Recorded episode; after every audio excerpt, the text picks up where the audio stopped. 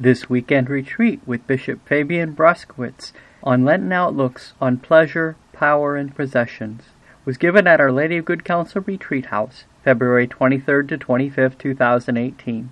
These and other recordings are available at our website, good counsel retreat dot com. Unless you do penance, you will likewise perish. These words are those of our Lord, and they're found in the Gospel according to Saint Luke, chapter thirteen, verse five. My dear brothers in Christ, it's a delight to, an honor to be asked to do this retreat, and I'm very happy to be here indeed. Father Coulter and uh, my predecessor, Bishop Conley, uh, persuaded me in words and Uh, abilities that they only have uh, to do it, and so I'm, despite my antiquity, I'm happy to be with you and among you. I usually begin my retreats with uh, a story that you probably have heard before. Uh, it's a story of a dying nun. She was elderly and expected to die, and she was in intensive care with the oxygen, the whole business, and all the sisters from the community were around her there in the hospital praying. And uh, she made a motion. She wanted to write something. And Mother Superior said, "Your last words." And she nodded. So he gave her a pad and a pen. And she wrote uh, something. And he slipped it in her pocket. And then she expired. The other said, "What were her last words? What were her last words?" And she pulled it out and said, "You're standing on my oxygen tube." uh, the... Uh, Uh, object uh, of my being here is not to stand on your oxygen tube. Any retreat, even our very brief one of a little more than thirty-six hours, any retreat, uh, the real retreat master has to be God himself, the Holy Spirit. And my job is to not to provide an obstacle to uh, that, but to, to the extent possible, uh, facilitate its coming to pass. We... Uh, have at the beginning of this retreat also some thoughts about the beginning of Lent, since this is the first uh, week of that holy season, preparing for participation in the great Paschal mysteries. Uh, one of the things that we want to have, if at all possible, is this Holy Spirit to touch us and to bring us to a deeper and profound realization of what Lent is about and what Lent can do to lead us into a very true and genuine and long, life-lasting participation in the resurrection of the Lord, which is what Lent is direct, directed to do. Um, there are many things that can happen in even these few hours of our retreat. There's a story that I heard from uh, Cardinal Timothy Manning, who had been the Archbishop of uh, Los Angeles some years ago and was a good friend of mine. Uh, it dates from the Middle Ages, and it was a pre-Lenten ball held in a castle in medieval France. And uh, like many of those carnival balls, uh, they were it was a masquerade ball. People were masked. And while the festivities were going on, uh, getting ready for Ash Wednesday, uh, a stranger entered the ballroom, masked, of course, tall, deep voice, wavy hair, and uh, many feminine hearts fluttered a little bit. And uh, who is he? He uh, chose one lovely lady uh, to dance, and she was the envy of all the others and was the dance partner for the evening. And then uh, the clock struck midnight, Ash Wednesday. It was time to take off the masks and go home. And everyone was wondering, who is he? We'd like to see him. And so his dancing partner pulled off his mask. He was reluctant to take it off himself. And everyone gasped. He was a leper. His face was covered with the horrors of leprosy, advanced leprosy. Uh, the lesson, of course, is that we might imperceptibly, in our normal creature comforts, uh, be dancing with something that isn't congenial to our spiritual health. We might be placing ourselves perhaps in a little more jeopardy uh, than we realize. And even legitimate pleasures, uh, legitimate exercises of authority, legitimate uh, ownership, Uh, can sometimes be not quite what it is for us. It's, it might be more of an impediment than a way, a means, uh, toward uh, the destiny uh, God has called us uh, toward. And so uh, it's a good idea, I think, in Lent uh, to have a retreat, as we're having now, and give ourselves a little bit of thought, whether or not there might be some things in our life that uh, enslave us much more than we might suspect. And sometimes the enslavement might, might not be deadly, uh, spiritually mortal, but it could be, and it could be at least uh, an entryway to something in that direction. And that's why having a retreat such as this at the beginning of Lent can be a great spiritual uh, source of enrichment uh, for each and all of us.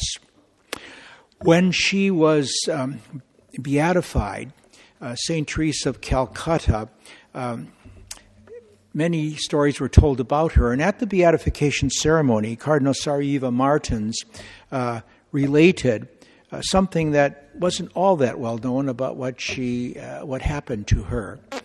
One time she was going about her work there in Calcutta, picking derelict people out of the gutters, and sometimes uh, in a disgusting way. They had a tractor and a cart and would take them to their hospice, do the best they could for them. And um, they always had a volunteer doctor there and some other kind of medical people to assist. This particular time, she was going around with her sisters and heard some awful, obscene, profane, and cursing coming from one of the gutters. And uh, um, it was all, by all the Hindu gods possible, uh, there was a feminine voice screaming and cursing.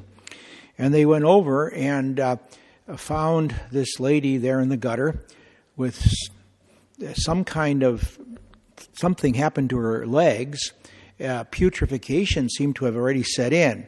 Mother Teresa called them worms. They were probably maggots in her wounds.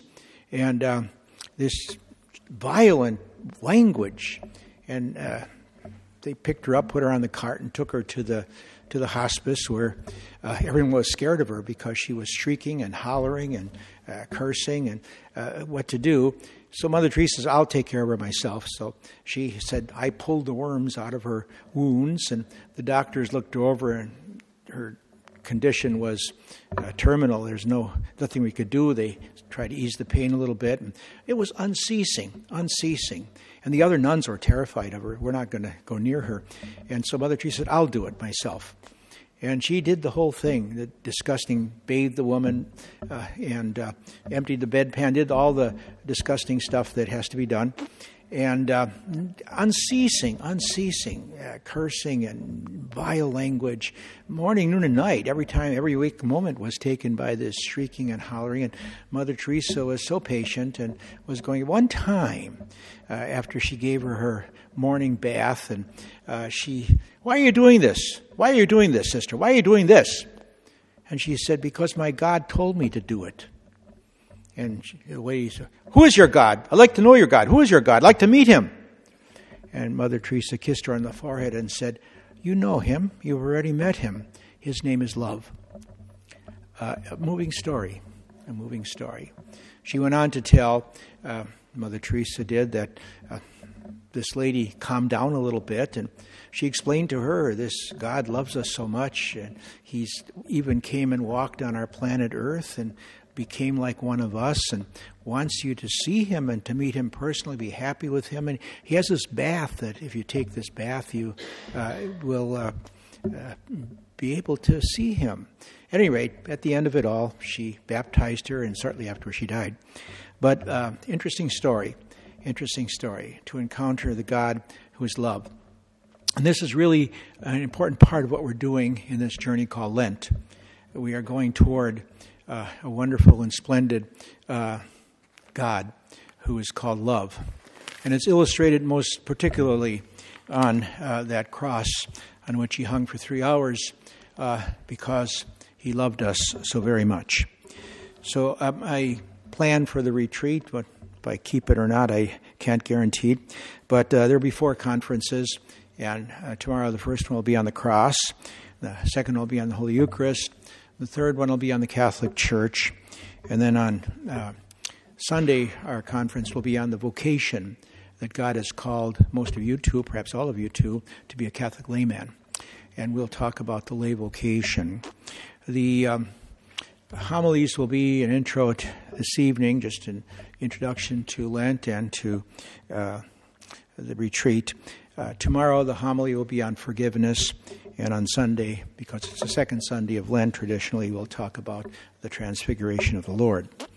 One of the things that um, we have to remember, uh, the somber words of our Lord, that we must uh, uh, consider our mortality each Lent, and we must look into uh, the eternity into which God uh, summons us all. Uh, in doing that, uh, we must, uh, however, Uh, as Saint Paul tells us, put on the Lord Jesus.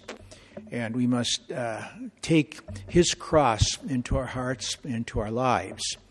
Uh, a group of sisters that I know from Germany have in their uh, dining room uh, their uh, Ohne Kreuz uh, keine Kronen. Without a cross, there is no crown. And I think we have to remember that. We're called uh, to happiness beyond our belief, but we're also, uh, first of all, asked to carry the cross uh, behind our Lord. He was quite specific about that. Unless you take up your cross and follow me, you are not worthy of me. And so we must uh, do our best to be perhaps a little less unworthy of being a follower of Christ. The austerities of Lent are important. As I pointed out, we have these three P's that can dominate our lives: uh, pleasure, uh, power, and possessions. And uh, in themselves, they have some value, and they can be a means to an important part of our existence. But uh, because of Adam's sin and ours, because of the primordial catastrophe that touched our human race, uh, they are most frequently out of order, and it must be put into their proper relationship with our existence and our destiny. So it's important that there we're bodies as well as souls. We're human beings, uh, rational animals, and as a result, uh, that bodily part of us must also uh, be chastised and brought into submission, uh, put under our intellect and under God's grace. But it's not enough to just do that. Uh, some kind of giving up for Lent. But we must remember uh, we must give up other things, our anger, our greed, our pride, our sensuality, our laziness, our lukewarm prayer life, uh, misplaced priorities perhaps in our lives. And we must uh, perhaps with God's grace take a good look at ourselves, even if it's only for a few hours uh, in front of our Lord, and uh, see if our life is as ordered as God wants it to be, and so that we too uh, can receive uh, in our lives uh, the precious uh, gift of God, who is love. Uh, as we say, it's Friday, uh, first week of Lent, uh, looking at Christ in that twelfth station of the cross. His head is bent to kiss us, his arms are extended to embrace us, and his heart is cut open uh, to receive us. So uh, as we begin this retreat then, let us ask God to uh, help us by his grace, by his very precious presence uh, here, uh, and most of all within our hearts and within our souls, uh, to help us uh, to be a little less unworthy, uh, so that we might courageously and heroically uh, take up our cross and follow him. And then uh, the words won't be quite so frightful uh, when we recollect uh, the instructions of our divine Savior. Uh, unless you uh, do penance, you shall likewise perish. Amen.